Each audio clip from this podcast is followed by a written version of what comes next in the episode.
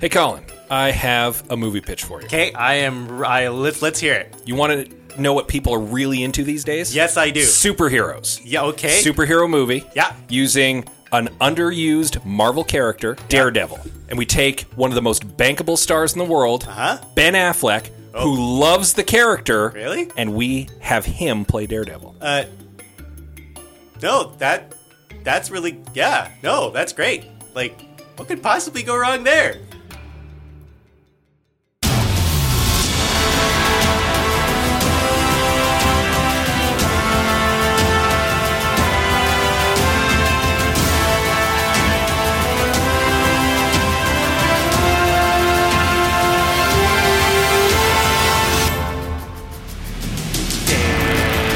It's me just singing our theme song. Welcome to I Have Some Notes. This is the movie podcast where we take somewhat popular, somewhat famous, and somewhat money-making movies that were terrible and make them so much better that they won't make any more money whatsoever.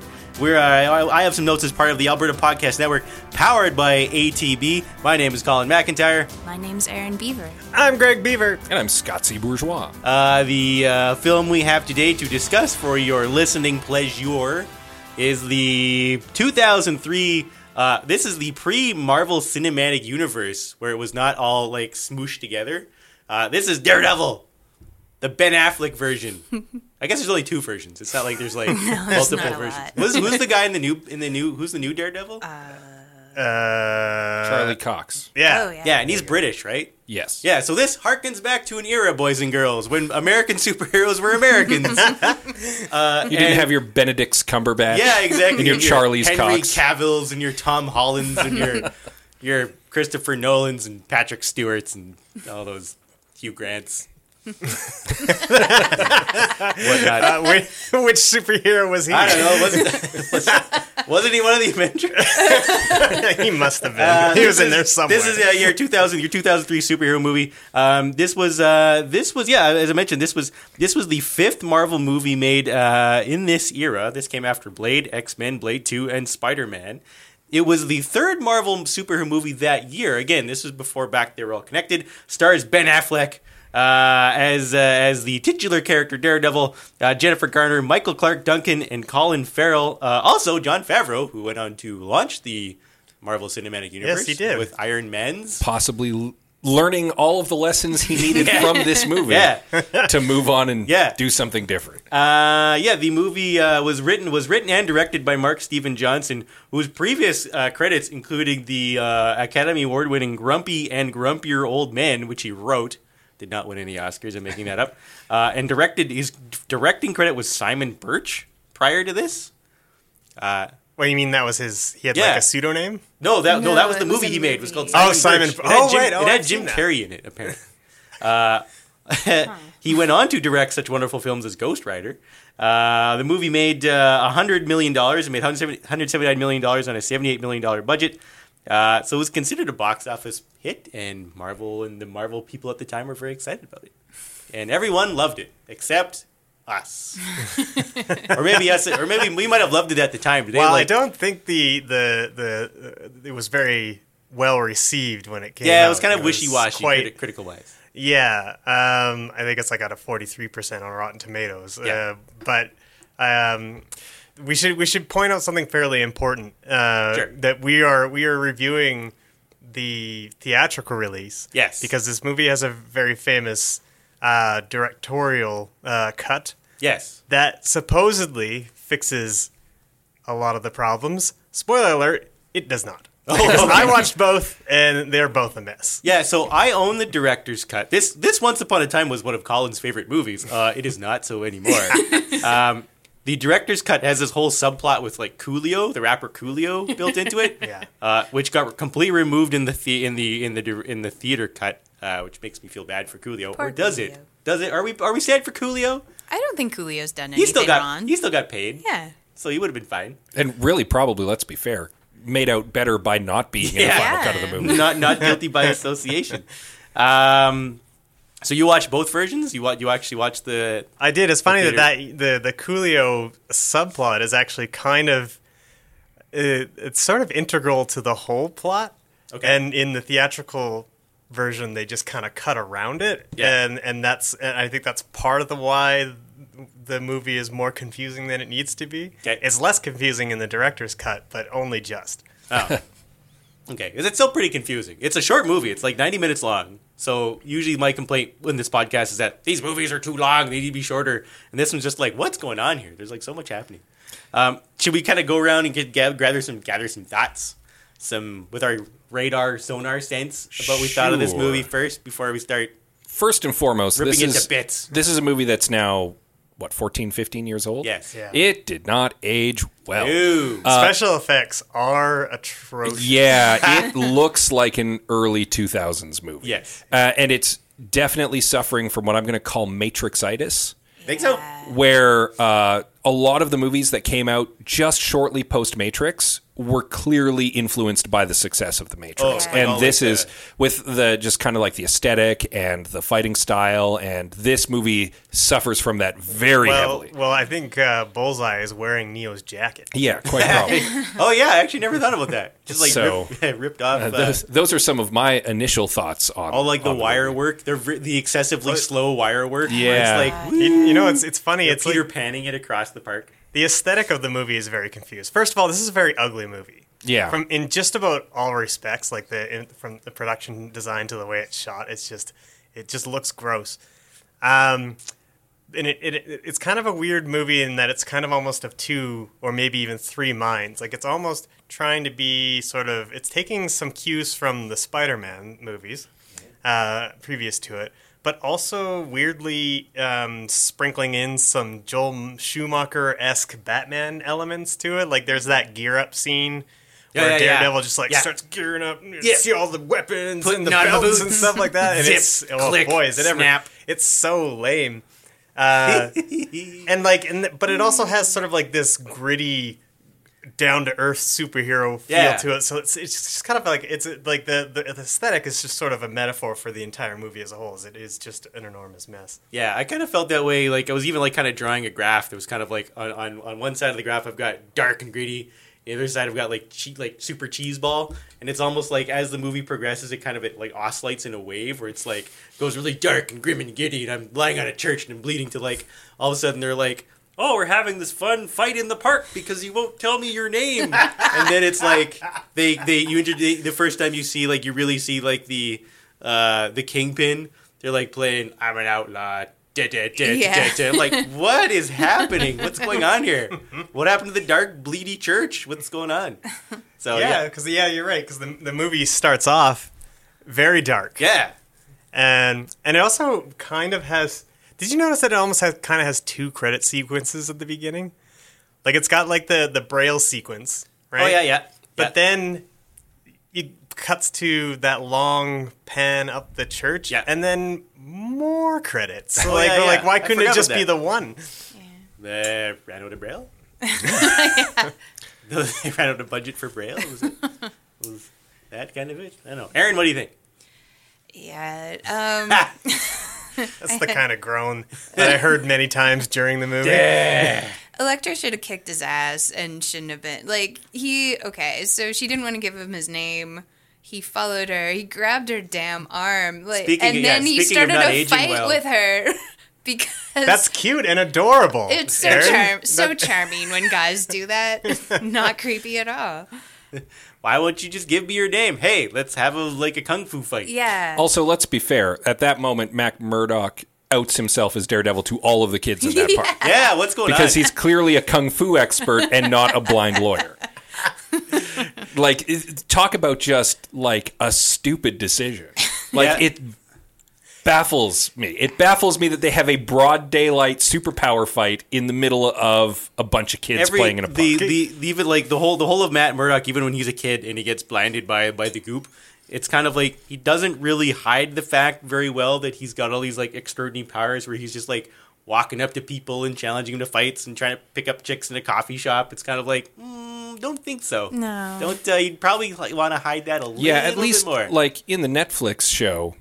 Matt Murdock is very good at I'm a blind lawyer until nobody's looking. I feel like the Netflix producers had it easy because they could just basically while they were making the show, they probably just rewatched the movie over and over and over and went like, oh yeah, let's change that. Oh, basically every decision the movie made, we'll do the opposite. Yeah, exactly, right? Yeah, there's he's he's not a very kind of grabby and kind of harassment-y. Yeah. I'm like, that's a harassment. That's a felony. Yeah. Can we take a moment to just break down that coffee shop scene a little bit further? Because, like, when when he first notices that Elektra is near, he kind of makes this motion like he's sniffing. I was like, did he smell her? Like that in and of itself feels kind of creepy. Yeah. Or like, does she smell really bad? Like, and was her odor that pungent that she could smell him outside of a coffee shop in Manhattan? I also didn't know that was part of Daredevil's powers, that he had a heightened sense of smell. Is that true? Is that part of the lore? Yeah, so as far as I know, the part of the lore is that his all of his other scents were heightened to like super duper ability, but obviously with the sonar, like the radar thing, that's supposed to be obviously the strongest thing. Yeah, in the Netflix series, that seems to be the thrust of his powers. Echolocation is cooler than he smells. Precisely. Yeah. I think that's like, precisely why, because it turns out that when you just do sniffing actions on screen, it looks ridiculous. Yeah. And just really creepy. Yeah, especially when it's like a woman, like, oh, yeah. The echolocation becomes kind of weird when he's, like, walking, when it's, like, they do a really good job at the really beginning of the movie where it's, like, he's, especially when he's first blind, and, like, he's, all the, like, the things are going off in the hospital and the cars and all the other stuff, but then, like, later on when they're at, like, the party at the ball, and he's walking up the stairs, and it's, like, all this, like, cloud of smoke is interfering with his, like, radar sense. It's like, is smoke that noisy? Is cigarette smoke? It's kind of like, oh, God, not smoke. What am I going to do? It's kind of weird. I kind of like the idea, like, there's a scene where he's up on the rooftop with Elektra, and it starts to rain, and rain it kind of increases his vision because of all the sound it's making, which is kind of a cool idea, but at the same time, in the movie, they established like a lot of sound really kind of messes him up. Yeah, so I almost kind of think like, wouldn't that be too much sound? Wouldn't it be too much information? You're too beautiful. Turn off because like a subway going by like made him sort of wig out for a little bit. Yeah, so, I don't know. And yet he cranks his stereo in the morning. Yeah, yeah. He's a little inconsistent here. Yeah. Yeah. Speaking of inconsistent, his inconsistent morality. Wherein he murders a dude, attempts to murder another dude, and then at the end of the movie, the guy he actually wanted revenge against, I'm too good to kill you. I'm above revenge. Above murder. Is that his body count? So like the guy gets cut in half by the train. Yeah, and then he throws Bullseye out of a church, which is at least attempted murder. Oh, he beats up that guy in the apartment. Yeah, he only stops because there's a kid there. Yeah, he doesn't kill him though. He just seems like he's just like hurt really bad. So aggravated assault. Yeah, aggravated assault. Throwing Bullseye through the window, probably attempted murder. So was he dead or was he not dead? No, Bullseye survives. Oh, does he survive? But it's at least attempted murder. Okay. Yeah. So that moment when he beats up the guy and his son is next to him, like that is the first of many moments where things just sort of like come out of nowhere, where he's like, I'm not the bad guy, kid. Yeah. And then he's on top of the roof in the rain crying, like, I'm not the bad guy. I was like, why? You just had a guy, you just cut a guy in half. Like I'm not sure where this is coming from. And this is assuming like he has all this stuff in gear, so we can assume that he's been daredeviling for quite a while. Yeah. And it's probably murdered a whole lot of people. Yeah. Yeah. And he didn't just start murdering at cutting a guy in half on a railroad. Oh, look at this cool new outfit I got, guys. Let's go murder some guys who are acquitted by the courts. Yeah, if it would have been a better decision to have him just not kill people in the movie. Yeah. I understand on paper that they want to show him going through a journey where he gets to be above that, but maybe just don't murder people. It didn't work, and it doesn't work with how they. I mean, with the way that they structured his origin story, it doesn't work there either, because his dad wasn't really a bad guy. He rebukes the bad guys right before he dies, so like there's no. there's no reason for me to think that he's sort of conflicted about that, because his dad was kind of like a good guy. Yeah. Maybe sort of reluctantly, I guess. He shook people down, but he didn't hurt them. He was like threatened them, basically, or it didn't show them him hurting them anyway. He just he was intimidating, so. Yeah, the easy thing to do would be for his dad to be a piece of shit, and he dies a piece of shit, and then Daredevil has to spend the rest of his life trying to correct that about himself, or being concerned that he's also a piece of garbage, right? Yeah. If that's the plot that they wanted to tell, or the story they wanted to tell. And again, on the flip side, you have the Netflix Daredevil, where his dad is a stand-up guy, and that helps shape Matt's morality. Mm-hmm. Yeah. And that's why he doesn't murder people. Yeah.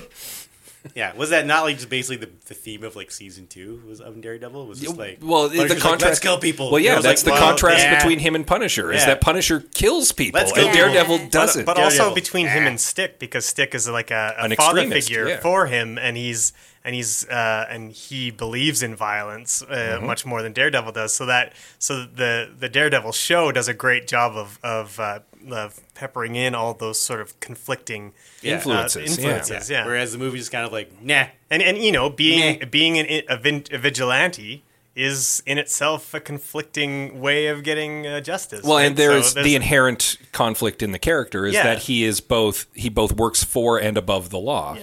Which is interesting when it's executed properly. Yeah, they didn't really touch on that all that much. It's basically just like in the theatrical cut, like the fact that he's a lawyer is almost incidental. Yeah.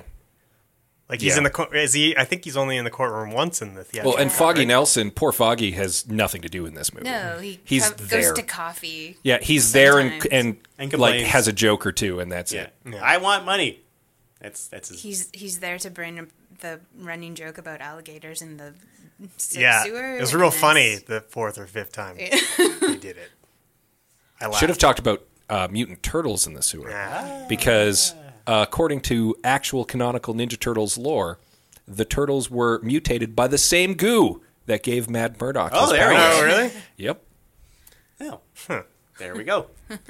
I didn't even know that the turtles were like part of. No, they're not. It was, but it's like Eastman and Laird loved Daredevil, so they tied in the origin stories. It's not official, but it is kind of official. Oh, okay. But there's just a little bit of Ninja Turtles lore for you there. Oh, look at that! Yeah. Someday we'll have Daredevil. I would love to see a Daredevil Ninja Turtles, starring crossover. Ben Affleck. Oh God, no, I don't want to see that. Well, he's done with Batman now, so like he can just go back to. Put on the horns again. The other horns. The horns lower down on the forehead. As opposed to up top. Change the horns. Do we want to talk about... hashtag change the horns. Hashtag change the horns, Ben. Change the horns. If you're listening. Yeah, please tweet that out at Ben Affleck. Do we want to talk about, like, should we talk about, like, what we keep and what we cut in this movie? Sure. Who wants to start? Well, I'm going to say I'm going to keep the hospital scene, but I'm not really, because in my version of it, it doesn't stay. But I like the hospital scene because I thought him waking up to like the bomb sounds and the bomb sounds being the IV drip. I thought that was really clever, and it was kind of like it was one of the few scenes where I was like, oh, this is really nicely done. Ah. What else? And that's it. No one has any real reaction to that. Nobody else liked that scene? I didn't mind it. It was fine. I certainly wouldn't cut it necessarily, but I talked about the rain. I like that the rain heightens his senses. And I like John Favreau in it. He's even though I made fun of his bad alligator jokes, he's a good comedic presence, and he kind of brightens up the movie a little bit. I could have done without all the disability shaming, but that's just the movie in general. Yep. I like a lot of the cast, and I feel like they're done a disservice by the script and the directing more than anything. Like Ben Affleck is actually pretty good in this movie, and you can tell that he does care about the source material, and he's trying to bring his A game, but he's being hampered by just being in a crummy movie. Yeah. I think that Michael Clark Duncan is a really good Kingpin, especially considering Kingpin has nothing to do in this movie. Yeah. Like he's practically wasted. I think Colin Farrell's good but weird in this movie. Like, he makes some weird character choices. Yeah, he's definitely dialing it up to 10. Honestly, I think the weakest link in the cast is probably Jennifer Garner as Elektra, honestly. Yeah, I think that's not really her fault, though. I agree. I feel like her character is written very poorly, and even though she technically has a fairly major role to play in this film, she still doesn't really have that much to do. But the weird thing is, you can say that, and Colin and I were talking about this before we started recording. You could say that about every character in this movie. Yeah, the movie is so full of people that they don't have anything to do. But it's weird because there's even like the posters and the credits. It's like Affleck, Garner, Michael Clark Duncan, Colin Farrell. There's only 4 people really in this movie. There's not that many people, and yet there's nothing. It's like none of them have anything to do. Yeah. And I wonder if that's maybe because it's got a 90-minute running time.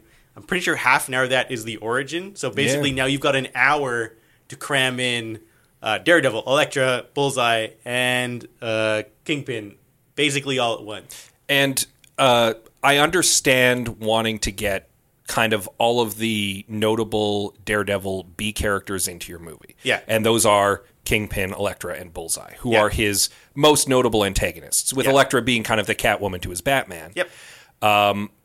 But there's too much. Yes. It's too much. Yeah. And that, at risk of dipping my toe into my cuts, I would cut one of them. I would either get rid of Bullseye or get rid of Elektra. Yeah. Yeah. And I would just have Kingpin and one or the other as your plot. Either Elektra also going after Kingpin and her and Daredevil coming to cross purposes because they both think the other is working for him. Yep. Or Kingpin knows Daredevil's coming after him and hires Bullseye to kill him. Yeah. And, and you just have one or the other. Yeah, yeah, and that's your story. Yeah. Yeah. Probably a little bit too much. Aaron, what do you think?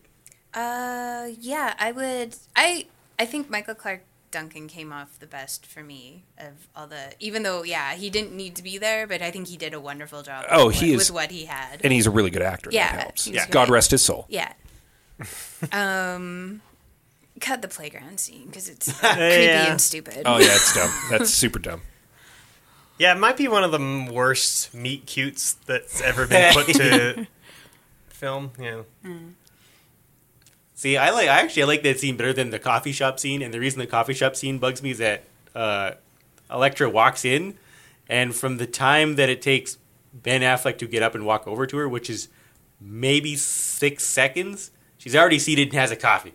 Yeah. How did that happen so quickly? Did she not stand in line? Did she grab someone else's coffee? Did she beat someone up? I'll tell you what bothers me about that coffee. Maybe this is a question for our American friends. Do your coffee shops have ketchup and mustard at every table? Oh, I never thought about that. I don't recall. Because that's weird to me. Maybe they were at a cafe that served sandwiches. We don't know. That seems weird. We will now investigate cafes. I feel like someone in diners. Someone wrote that mustard gag, and then they were like, they're going to be at a coffee shop, and they're like, nah, I'll just keep it, whatever. So for my keeps, why has no one talked about this? The costume. The costume's amazing. I love the Daredevil costume. I like the new Daredevil costume better. See, okay, so really, here's the thing, though. And that might totally be like, I've seen Charlie Cox in the Netflix Daredevil costume. It looks cool. Yeah. And now looking back at the Ben Affleck one, I'm like, oh, that's kind of corny. But this is 2003, Colin, coming to join the podcast. Yeah. So you think, like, this was kind of back at the time, again, the movies that we'd seen, for us young comic book nerds, the movies we'd seen prior to this were the Batman movies, with their atrocious nipples. The Supermans, which were... Supermans are Supermans, but I mean, there was Blade, and there was X-Men, so we kind of... Spider-Man. Spider-Man was pretty bang on for the Spider-Man movie, but seeing, like, the Daredevil costume for me, like, even the first time, was like, okay, it looks like Daredevil, it looks cool, it's red, but it's still kind of, like, the leathery, you know, like, it looked like a movie superhero costume. Yeah. Would leather be the greatest thing for an acrobat? Oh, no, it'd be the worst. You'd be sweating like worst. So much chafing. I guess that's why during most of the stunts he's computer animated. Yeah, exactly. But I still love the costume. I think it looks really, really cool. Although it does bug me that for most of the movie, Ben Affleck slash Ben. He's too lazy to do up the collar, so he's just like walk around like popping collar, and then when like he gets punched in the throat with like the bull at the church, he's like, okay, now I'm getting serious, and like snap does up the collar. It's like, were you just like phoning it in before? Yeah, like, what's going on? This is his I am not left-handed moment. Yeah, he had to make sure that he wasn't creating any sort of air drag with that pop collar. Exactly. And like the cast, I like everyone in the cast. I think everyone again. I think everyone is hampered by a woefully terrible script, which we'll kind of talk about. I think as we'll all talk when we get into the cuts.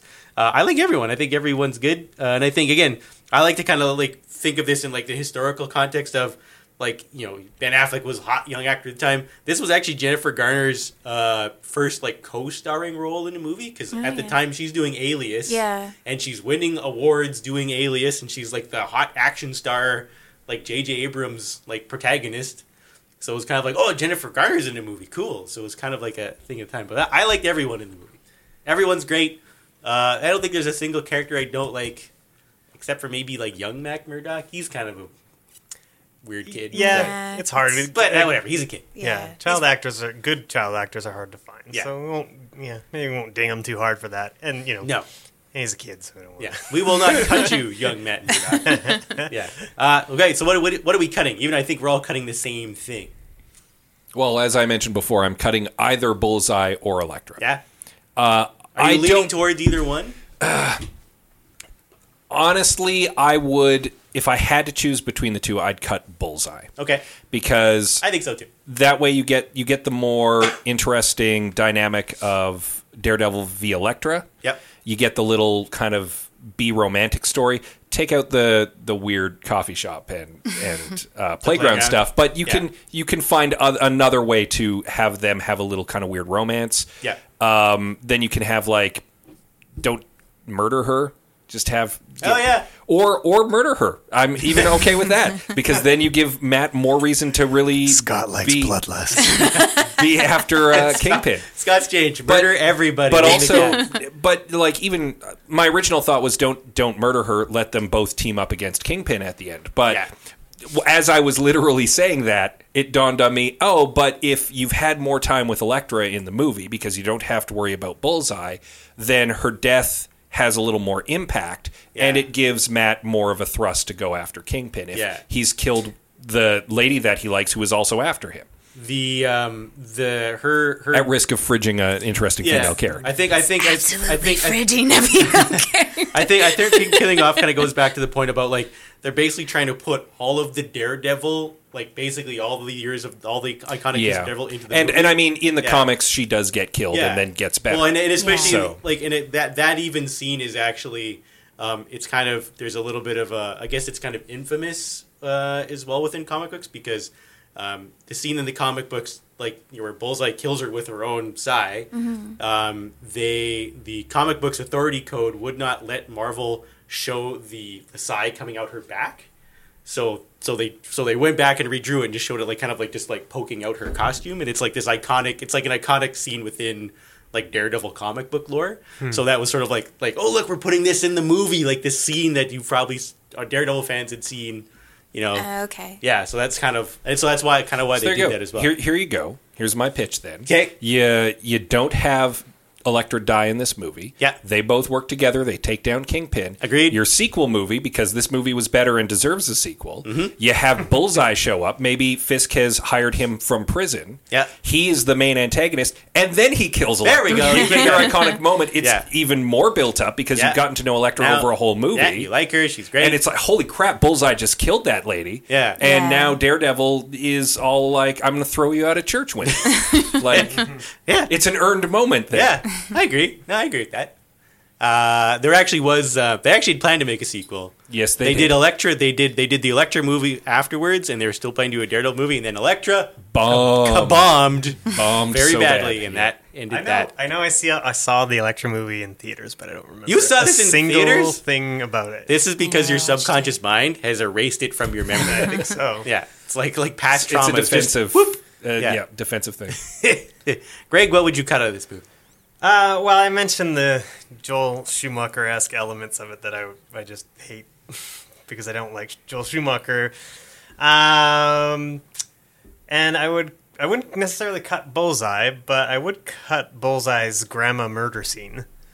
Mostly because it's sort of redundant because there's already a scene prior with him in the Irish bar where he kills someone, so we already know that he's a bad guy. So we don't. And he's lethal with tiny things. Yeah, tiny objects. we got the information we needed. So that the other thing I really disliked was in the ball. There's when Elektra and Daredevil are dancing together. Elektra says, "I wish you could see me tonight." I'm like, oof, that is woefully insensitive. So I would definitely cut that line. I never thought about that. You're like, yeah, I would, but I'm blind. Yeah, thanks. And they're like a good, like in Matt Murdock on this version, he's just like, yeah, me too.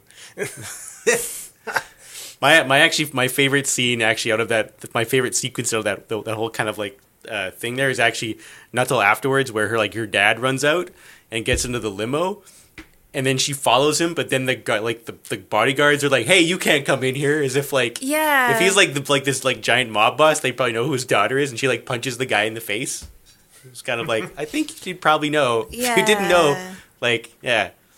if that it'd be a fireable offense. I'm pretty sure. One thing you brought up, we've been talking around Bullseye, and we didn't really bring him up before. One thing that I would cut is his costume. Even if I wasn't cutting Bullseye, I'd change his costume. His crazy coat. It's alligator coat. Not even alligator coat. Mostly specifically the fact that he's carved his symbol into his forehead. Just to announce to the world, hey, I'm a very recognizable, famous murderer. I kind of like that about his character, though, that he was just he was so into his own thing. I'm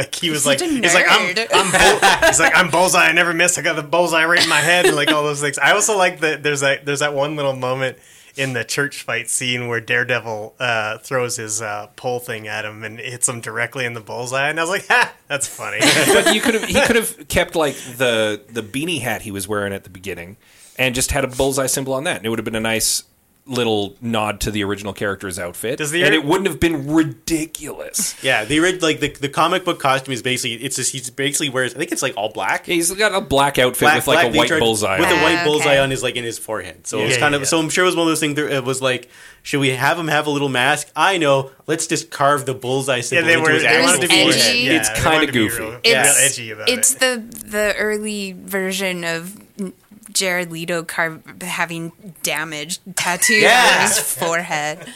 It's goofy. Aaron, what are you cutting? You mentioned you're cutting the playground scene. Yeah, what else are you cutting? All I can think of is that stupid playground scene. I'm sorry. That's all right. This blind man and this lady are fighting. First of all, where are the teachers in this playground? Yeah. Where's the adult supervision? Why aren't the kids going, where did all these trapeze wires come from? Because it is some real bad wire food. Is that the same playground from The Matrix? From Matrix Reloaded? Maybe. I've got one more question before we get to break here. Sure. Does Foggy understand that Matt Murdock has something special about him? I don't think so. Because he seems to be... Because, he watches Matt Murdock do a lot of things a blind man wouldn't be able to do. Yeah. And he seems to be just it's got a good sense of smell, I guess. Maybe he's just the only blind guy that Foggy Nelson knows, and he assumes all blind people are like that. Yeah, and they all just have this crazy... super sensitive. I kind of thought they made Foggy really dumb. Yeah. Where, at least on the TV show... I don't know. It's less. He's Foggy more of in the TV show is kind of like Daredevil's conscience. Yeah, yeah, and is really good in the TV show because of that. And he's a professional. He's good at his job. Yeah. He's not just some dummy pouring mustard in someone's a blind man's coffee. Complaining about why are we getting paid with money, Matt? In the director's cut, Foggy's even stupider because there's a courtroom scene where Foggy is left alone by Matt Murdock in the courtroom, and he's left to try and lawyer by himself, and he's terrible at it. Oh, really? Yeah. Why? I feel like that's probably, weird. John Favreau's a likable enough guy, but they just made him an idiot in this movie. Yeah. Nobody's brought up Ben Urich. Oh, yeah. Like, at all. Like, none of us have mentioned him up until this point. Oh, yeah, that's because his role in the movie is entirely pointless, almost. Kind of. There's not, he doesn't really do anything. It would have, like, an interesting movie, and maybe this was kind of part of the concept, would have been following Ben, following the trail of Daredevil. Yeah. But we don't have that. Yeah, he's kind of doing that in the director's cut. He's got more to do because he's connecting the case that they're working on to Kingpin, and I think he's still doing that in the theatrical cut, but you don't really get as much information. Yeah, there's a point in the theatrical cut where late in the movie, Daredevil's beating up Kingpin, and the police are on their way, and Kingpin's like, they're coming for you, and Daredevil's like, haven't you heard? Word's out on the Kingpin, and it's like, no. It isn't. Nobody knows that he's the Kingpin except for you. Really? And so I'm wondering, in the director's cut, is that because Ben Urich has written a story about Kingpin at this point and has gotten the word out? He very clearly hasn't, because he writes a story at the end of the movie. Yeah, right? And so I'm wondering if that was... because Daredevil says... I literally just watched it, because I watched the director's cut right before we came here, and Daredevil says... He says, I hear it on the radios. So he doesn't, there's no story or anything like that. He's just like, they're coming for him because Daredevil says he hears the police are coming for him on the police radios. Even so, how did they find out he was the Kingpin? Well, in the director's cut, it's because of Foggy, basically. Okay. Foggy sort of... So Foggy pays off in the director's cut, not as much in the theatrical version. Yeah. Yeah. There was one other thing. But that would have been a good use for Ben. Have Ben expose Kingpin. Sure. Yeah. And then, there you go. That pays that off at least. Yeah. Well, there we go. There's another moment where the movie is setting up the big final fight between Daredevil and Kingpin, right? And Kingpin's talking to his lieutenant, and the lieutenant tells him that Bullseye's dead. And Kingpin says he'll be coming here. And he's like, why? And he's like, because that's what I would do. And like at this point, Kingpin doesn't even know that Daredevil knows he's the Kingpin. And also, why? Like, Bullseye is a terrible employee because he just spills all the beans. Yeah. Like, the only reason Daredevil knows that Fisk is the Kingpin is because Bullseye's like, Fisk is totally the Kingpin. Exactly. So there's no way for Kingpin... And he's responsible for everything you hate, so... There's no way for Kingpin to know that, but yet because the movie needs to have them fight, they just kind of shoehorn it in there very awkwardly. Yeah. He's also like a terrible kind of like contract because he's just like, I'm killing you for free. Also, harkening back to the Joker is like, if you're good at something, never do it for free. One last thing on Kingpin. What the fuck was his goal? What crime was he trying to commit? What was he doing? Yeah. His goal I thought it was littering with all his flowers. He wasn't doing anything, which is like, I mean, that's why everything is so flat in this movie, because nobody, like, everyone's purpose and goals are not clear at all. Yeah. They mentioned something to that. It's like, oh, he's controlling all the crime in New York City, but you never get a sense that, like, you never see it happen. Yeah, there's never this sense of that New York City and Hell's Kitchen is going to hell, and it's like all these people are miserable and because all this stuff is happening. Yeah. It's like, why is, like, who's going to save us sort of thing? Like, you just get a sense of like, oh, everyone's going for coffee. Yeah. Pass the honey. Things are okay. Yeah. Every once in a while in an alley, someone's getting beat up, and they're loosely connected to Kingpin until lawyers and Jennifer Garner start showing up and start fighting. My cut in this movie. This is a cut and a cut / quasi change, but we're gonna get to the changes after the break. I'm going to cut all of the dialogue, all of it. I would definitely watch a silent. This is a silent movie set to early 2000s pop metal, and the only dialogue is like Mr. Bean-esque grunts. It's just Nickelback and Fuel and Evanescence. Yeah. Just, that's it. There's no more dialogue. But I do think, in all honesty, you do need to figure out, like, Elektra or Bullseye. I think keeping Elektra makes the better movie and moving Bullseye to the sequel, which you'll never get. But so you mentioned Foggy Nelson not being very good at his job, if there's something, if he wanted to change careers, he could go to ATB because ATB is hiring. So not only were they just named the #2 company in Canada for Canada's best places to work, they're also taking a deep dive into some weird, cool, creative, wacky stuff. So if your name is Foggy Nelson, or if it's not named Foggy Nelson, go to ATB.com, check out their careers, and you may find something really cool for yourself. So go check them out, and we'll be back after this break.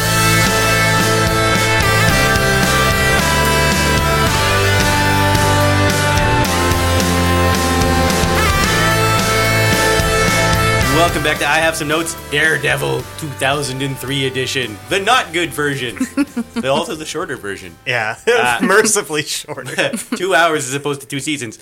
We've talked about our keeps and our cuts, and we've kind of talked about what we do to make this a better movie, but now we here around the writers, producers table have been hired by 22nd Century Fox to fix this movie, and we're going to fix it by gum. So who wants to... Aaron, you've got your pen ready to go. Does Daredevil... Has that reverted back to Marvel then? Well, it must have for the Netflix thing. I think yeah. It's and also because, you know, Fox sold off all of its properties to Disney. Yeah. Well, thanks, guys. That's not closed yet, I don't think. No, is it not closed? I thought it was. Okay. Could be wrong. I think it's technically... the I know for the Netflix show, it's actually the official title is Marvel's Daredevil. Yeah. As to not Fox's Daredevil, but fair enough. Sorry, Aaron, I didn't mean to interrupt. No, it's fine. Mine, it's got holes in it, but that's okay. Daredevil has Daredevil has holes. Yes, yeah, true. If you reduce the holes by 50%, you're doing pretty good. There we go. Well, I just wanted to give. So I guess I kept all of the characters, but I wanted to give Elektra a point because why does she have these skills? They never go into that. She's just has size. She's been training with a new sensei every year since she was a certain age. Oh, I forgot that, yeah. But for reasons, but why is she doing that? But why? Fitness. I guess. I don't know. Kids need a thing. Kids need stuff to do. Yeah. It would have been, you kind of need to introduce the Hand if you're going to introduce Elektra, right? Yeah. Maybe, yeah. Also, by the way, why the Ninja Turtles fought the Foot Clan, the Hand Ninjas. There you go. I don't know if this is any good. I just wanted to give Elektra a point. No, and I think I also don't really follow the comics, only tangentially. The movie really glosses over. It just kind of just doesn't even touch on this. But she's a trained assassin. She's actually a trained assassin in the comic book. Yeah, which would have been very cool to kind of implement. And I kind of did because that's all I know about her. I skipped the ninja thing, but so I thought if you could somehow tie if you could make her and Matt kind of mirrors of each other. So if you tied their origin stories together. I thought if somehow if you had Matt's dad shaking down her dad and then they get killed somehow, then they both have kind of similar origin stories, but he has his faith and his dad was a good guy. So he goes one direction, goes to law and becomes, I guess, a vigilante, and she goes and becomes an assassin. Mm-hmm. It explains why she has skills. Yeah. Yeah, that's one thing that I was really confused about because she's established in the story as being an exceptional fighter, right? Yeah. Not just that she can fight, but exceptional, and it's kind of weird that she's this exceptional fighter, but you don't really get a sense of why. Yeah. And so somehow, I don't know, somehow she would... they both vow revenge. They can meet up, they can fall in love, but she doesn't know he's Daredevil and they're working kind of on opposite sides. They have a confrontation. Fisk can send Bullseye. Bullseye can be in it maybe, but just in a smaller capacity. He's just an assassin that Fisk understands. He's more like a minor villain. Yeah, and Fisk understands that now Daredevil and Elektra are both a risk to him, and so he wants to get rid of them. They have a big fight. I didn't really want to kill her off because I don't like that. She doesn't need to die. So, but they defeat Bullseye, but then he goes on and has his final confrontation right. with Fisk. The ending can kind of follow the same lead, but now we have a point to these characters. Yeah, I like marrying. You're talking about marrying their storyline, which is sort of essentially what I did as well. Yeah. Because I think it's like there's actually a good opportunity with their stories to sort of parallel each other. Because in the film, Elektra's dad is kind of like a sort of underhanded, shady guy, and mm-hmm. Daredevil's dad was also sort of like an underhanded, shady guy, even though he kind of redeems himself. Actually, Elektra's dad is sort of like he's trying to get out of being a crime boss. I want out, Fisk. So, like one of my biggest issues with this movie is that it tries to be both an origin movie as well as an established hero movie. Yeah. Like it tells, like the origin tale happens at a very succinct part of the movie. It's just like first act, boom, done. And then we move on to like what almost feels like an entirely different movie. Yeah. What I would prefer that they do is to dole out that information about Daredevil's past sort of gradually. So rather than... because Elektra's plot is very similar to Daredevil's, we can experience Matt Murdock's past through Elektra. Like things that are happening to her remind him of his past, so we kind of see things through flashbacks, and things like that. So rather than having the whole origin tale told right at the beginning of the movie. Yeah, I think that makes sense. Scott? I'm going to build on your guys' stuff. Yeah, let's do it. And the first thing I'm going to do is cut Bullseye. Because he is superfluous to this plot. I like the idea of, and I even said before, I like the idea of keeping Elektra over Bullseye. And you definitely, you tie in their stories together. I like the idea of cutting out the origin story, but then having it... like cutting it out as its own separate entity, but then having Matt kind of reliving it as Elektra goes through similar circumstances. Yeah. I like the idea of having them be at cross purposes to start, because both of them think the other is working for Fisk. And this is where I'm going to bring in Ben Urich. Have Ben Urich looking after these two vigilantes who are working in Hell's Kitchen, and he thinks they're responsible for all the problems. And when he finally catches up to them, he gets brought on board as part of the team to find out who the Kingpin is. And he's the one who ultimately leads them to Kingpin. Mm. Okay. Because otherwise you have... because without Bullseye in the movie, you don't have an exposition dump where a guy just randomly says, oh, by the way, he's the big boss. Yeah. So you get a little more investigation as they're both trying to find out who the Kingpin is. They're fighting each other, so they're not actually investigating it. Yeah. And then when Urich catches on to the Kingpin, he's the one who leads them there. Right. Mm. So, like, basically, like, Daredevil and Elektra are sort of, like, they're each other's mid-level boss in the movie. Yeah. And then when Urich turns them on to who the real Kingpin is, that's when we move towards our Act 3 climax. Marvel team up. Yeah. The other thing I think is, like, chiefly important to tweak in this movie is that Fisk has to have a reason to dislike Daredevil, and possibly Elektra as well. So, like, Daredevil's got to, like, foil one of his crime plans at some point, like, early on in the movie. For that matter, he needs a more defined and established endgame. Yeah. Oh, yeah, for sure. And then there's Daredevil and or Elektra... sort of MacGuffin or something. Yeah. And then Daredevil and or Elektra foil it, and that's why he's like, we need to deal with these people. Give him his own magic briefcase. And it's some sort of magical cube device. Which shoots a blue laser into the sky. You know the drill. Sky laser. You know, aliens from space, that sort of stuff. Yeah. No, I think just like basically connecting these people a little bit better. Because they're not connected right now. And right? I think another way to make things more personal between... certainly Matt, who, let's be fair, is our main character in this movie, and Fisk, and to tie in Foggy better, is when Fisk figures out what's up with Daredevil, he maybe goes after their law firm. Yeah. Right, yeah. Like, not necessarily like, I'm going to go beat up Foggy Nelson, but like, he starts like leaning on their law firm. Or if you really wanted to make things crazy, have Fisk hire their law firm. So Matt's now working for and against the bad guy. Yeah. Like, that's an interesting thing. Maybe that's why Urich thinks that the vigilantes are like, or sort of in on it or whatever. Yeah. Because he's kind of finding like these little pieces of evidence that like this law firm is connected to Fisk, and like, I feel like Daredevil's connected to the law firm somehow or something like that.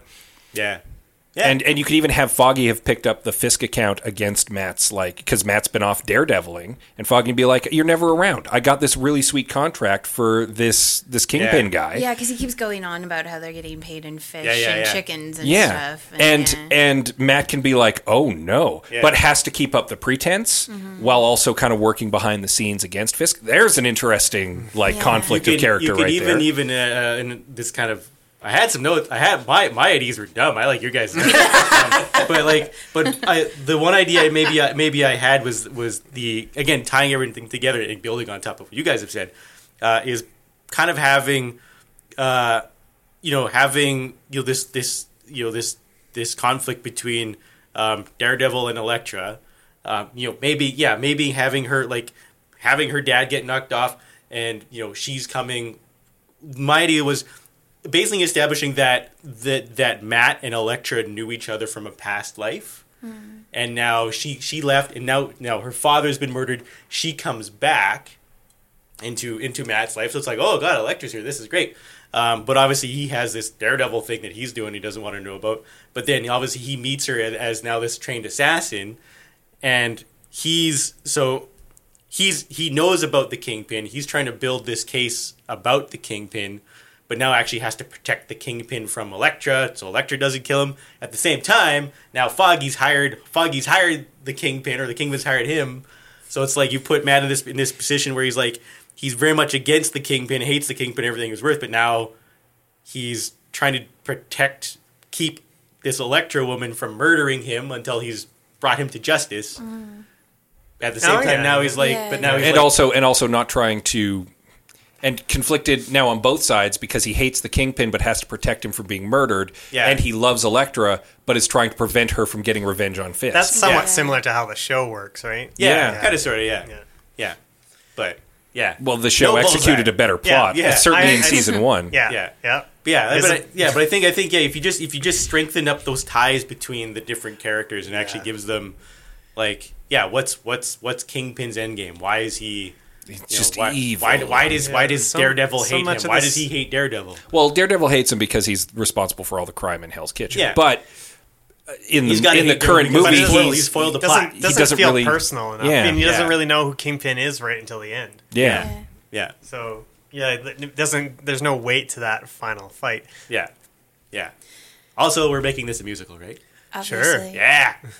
Actually, speaking of music, I had. Break me up inside. I had a little tweak that I wanted to make, because in the final fight sequence, Fisk and Daredevil are fighting. Yep. And there's a moment where Daredevil's almost defeated, and then he sets off like a sprinkler or something, or a water tank or whatever. It's because like they established early on in the movie that the rain helps him see, so now there's rain everywhere, and now he can see Fisk better. The only problem with that is that there was no sort of indication earlier in that fight that he couldn't see very well. Yeah. Right?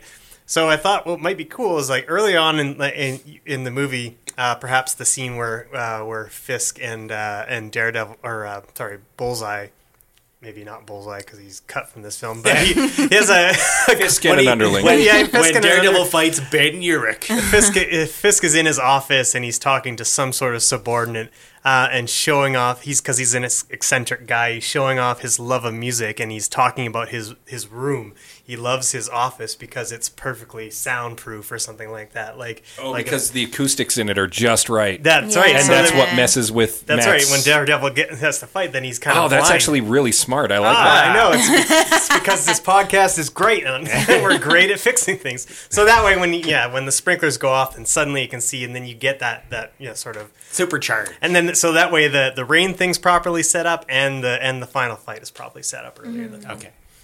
I like that. And we don't. And Elektra stays alive, right? Well, it's certainly through the first movie. Okay, the first movie. Okay, this is good because I forgot about one of my major cuts, and I hated this even about the original when I watched it originally.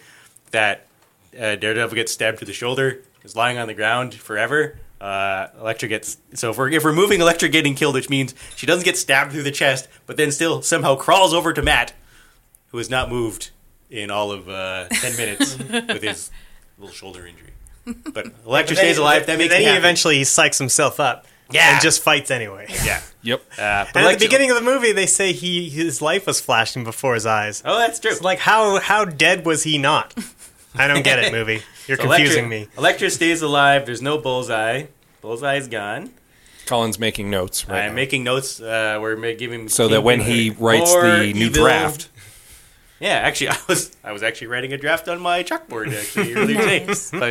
I think I like that. I think we've done a bang up job here, folks. Well, let's see. Good job. Sorry, did you want to add something more? No, it's just really random. But didn't anyone else notice when he squeezes the rose, like blood comes out, but he's just squeezing the petals? Well, you've never been cut by the thorns on a rose petal before. But it's like gushing out of his hand. It's like he's squeezing paint out of a rose or something. It's a juicy rose. It's a juicy rose. It's a Hell's Kitchen rose. It really irritated me. I think people should just go back. Even if you watched it, if you watch it long, just to be part of the podcast. Watch it again and just take a sheet of paper, write all the things that just don't make any sense, and then irritate you because there are lots. And the more you watch it, the more you think about it. Yeah. It's just like he at the end of the movie, he walks away and leaves his mask there. Just like I don't need that. Yeah, I'm leaving. Yeah, like no, I'm not Daredevil anymore. Yeah, I'm unbuckling my collar. Well, he didn't need it because earlier in the movie, in his lair, he's got like 100 of them. So yeah, that's true. He has a lot. He just leaves them all over the place. It's like his calling card. Yeah, it's like this is my rose, bitch. He puts his mask right on Fisk. Yeah. And he did do a calling card when he kills the rapist on the subway or whatever. And does the double D? What did he? What why? Was that gasoline? Yeah, or lighter fluid. He carries around some lighter fluid. Squirts it around. He's exceptionally good for a blind man of doing calligraphy exactly. With lighter fluid. Well, he's an exceptional blind man, right? Oh, Daredevil. Oh, terrible dye job. I wanted to get one last thing in before we go and see what the listeners thought about this movie. I just wanted to say hats off to Jennifer Garner for her skills with the size because I have used size before and they are difficult. They are a lot heavier than you think. Did you use them while you were listening to Evanescence blaring? That's the secret. Fighting sandbags flying from the ceiling for reasons we don't know. You don't think they're heavy because they're small weapons, but they're actually very sturdy because they're meant to break swords. Oh, yeah? Yeah, they're meant to... You catch a sword and you break it. Oh. Were they not... weren't they farmer tools originally? Like most ninja weapons were. Yeah, exactly. Yeah. Because that's what the peasants had access to. How long would it take that room to set up, though? Like the sandbag room. Yeah. And doesn't that make a big mess? Who's cleaning up that? I don't know. Wow, she's rich. These are more like... That's what the butler's for. Another sand-filled room. You, too, can get on the note having. You can follow us on Twitter, Facebook, and Instagram. We'll let you know what movie is coming up, and you can let us notes. You can give us notes, and we will read them on the show, just like I'm going to do right now. Right now, Colin? Right now. Nathan Martin said, well, the soundtrack was nice, and I don't care what anyone says. Colin Farrell is the best part of this movie. You're welcome to have that opinion. He tried very hard. Yeah. I don't know how loud sounds hurt Daredevil in the end, but he blasts his music at 11 at the beginning. I mentioned that before. Yeah, it's very inconsistent. Now that I'm thinking about it, I don't think the movie is broken as much as it was tone deaf. My weird callback thing is that was that a pun? Yeah. I was wondering how they kind of established early on that for Daredevil to sleep, he needs to sleep in his like sensory deprivation tank. Yeah. But then after him and Elektra have their night of romance, he just wakes up and he's in a bed. I'm like, you couldn't sleep if you were in a bed. There's no way. The sound of her breathing would have been like nails on a chalkboard. Her hair growing would have made you crazy. Like. He didn't sleep. He just lied. Yeah, he just lied there the whole time. I'm in hell. Basically. This is a nightmare. Greg mentions, have someone who's actually read the characters write it. True. Yeah. Andrew says, release the director's cut instead of the original. More character development, especially for Kingpin. Leave out either Elektra or Bullseye. Well, we were kind of on board with it. Did you say Kingpin? Especially for Kingpin. Kingpin, who is a shark monster. Well-known comic character Kingpin. Actually, there is a King Shark who's a Batman villain, and he's basically a giant shark man. I would still watch Michael Clark Duncan in a shark costume. I would also. If he was just dressed the way he was in this movie, but he had a big fin on his back, that'd be amazing. I know we've got talented people who listen to this podcast who have too much time on their hands. Someone make an animated version of this movie. Just use the same dialogue. and just all as fish. Dean says, just get over it and let Kevin Smith wear the Daredevil suit. Also, I would watch. And Ashley mentions, don't have Ben Affleck as the lead. What? Get a better actor. They done good with the next Fletcher original. I feel like there's only been two movies I've enjoyed Affleck, and that has been Argo and Paycheck. What? Not Dogma? Yeah. Paycheck. Not Chasing Amy? I have watched Paycheck a ridiculous amount of times. Really? I don't think I've seen that one. I think that's the John Woo film. Oh, is it really? Yeah. Paycheck, writing that down. Paycheck, John Woo movie. We all thought that Affleck was pretty good in this movie. It's not his fault that the script and the directing are so bad. He's not necessarily bad in Batman versus Superman either. He's just. I texted Greg I was watching this because there's the one scene where they're having the chat on the roof, and he's talking about like Elektra's like little charm she's wearing, and she's like, "Oh, my mother gave me this for luck." And his response was, good luck charm, eh? Or something along those lines. It's like, I don't care who you are. You can't. That's what I just said. He's just mansplaining. Yeah. Good luck charm to me, you son of a bitch. I'm sorry. Yeah. No, Affleck's... Morgan Freeman can't do anything with that. Affleck's not a bad actor, guys. The problem is he keeps choosing really weird projects. Yes. But yes, I think we did a good job of fixing that movie. They want to make another one? Let's just pat ourselves on the back a bunch. Hey, everyone loves that. Done. Let's, Aaron, everything you want to plug before we sign off on the show? Not particularly. Nope. Sorry. A recommendation. If you live in the Edmonton area. You can visit the Gilded Rabbit. Oh, I should plug this store, yeah. So I work at the Gilded Rabbit on the west side, as long as the city doesn't tear us down. We're a Red Art Store, and you should come say hey. Cool. The Gilded Rabbit. Done. Scott C. Bourgeois. I have another podcast. What? How dare you? The Read Along with my lovely wife, Anita, who has also been on the show a number of times. She's a crew member, yes. It's true. The Read Along is a mini book club for your ears with art by the lovely Aaron Beaver. Oh, look at that. And we are currently finishing up Meddling Kids by Edgar Cantero. Depending on when this episode lands, we may have finished it. So this is actually a good jumping on point, because if you read Meddling Kids, you can binge our podcast, which is very easily digestible, around a half hour each episode. And we're just about to get into a second book, so you'll be on board for that. You can follow us at The Read Along on all the social medias. Greg, what do you have anything you want to plug? I'm a part of this podcast called I Have Some Notes. That's pretty much all I'm doing right now. Fair enough. So if you want to follow us, you can follow us on Twitter, Facebook, and Instagram at I Have Some Notes. If you like the show, and I'm assuming you do. You wouldn't be listening if you didn't. If you made it this far, certainly don't hate it. If you would consider rating and reviewing us on iTunes, we'd really, really like you for it, and it really helps us out. Do you guys like footy and or footy-adjacent sports? Yes. Well, then the Alberta Podcast Network has three of them.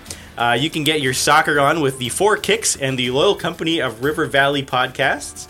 Or you can tune into the Tight Ends podcast if you prefer the Americanized footballery. You can find both those at Alberta Podcast Networks. Our show and all of those shows on the Alberta Podcast Network are being broadcast on G Radio. You can find that on gradio.ca. And also, if you have the CKUA radio app, which you probably should because it's great, you can also get all of the Alberta podcast, all the podcasts on the Alberta Podcast Network on that app. You can download that from the Apple Store. Thank you very much for listening to this show. We love you for it. We know you have a lot of options to listen to things, and if you chose this one, that's pretty awesome. Thanks. And keep watching the sky. Can't break me up inside. Sibby, sibby, and save me. Size.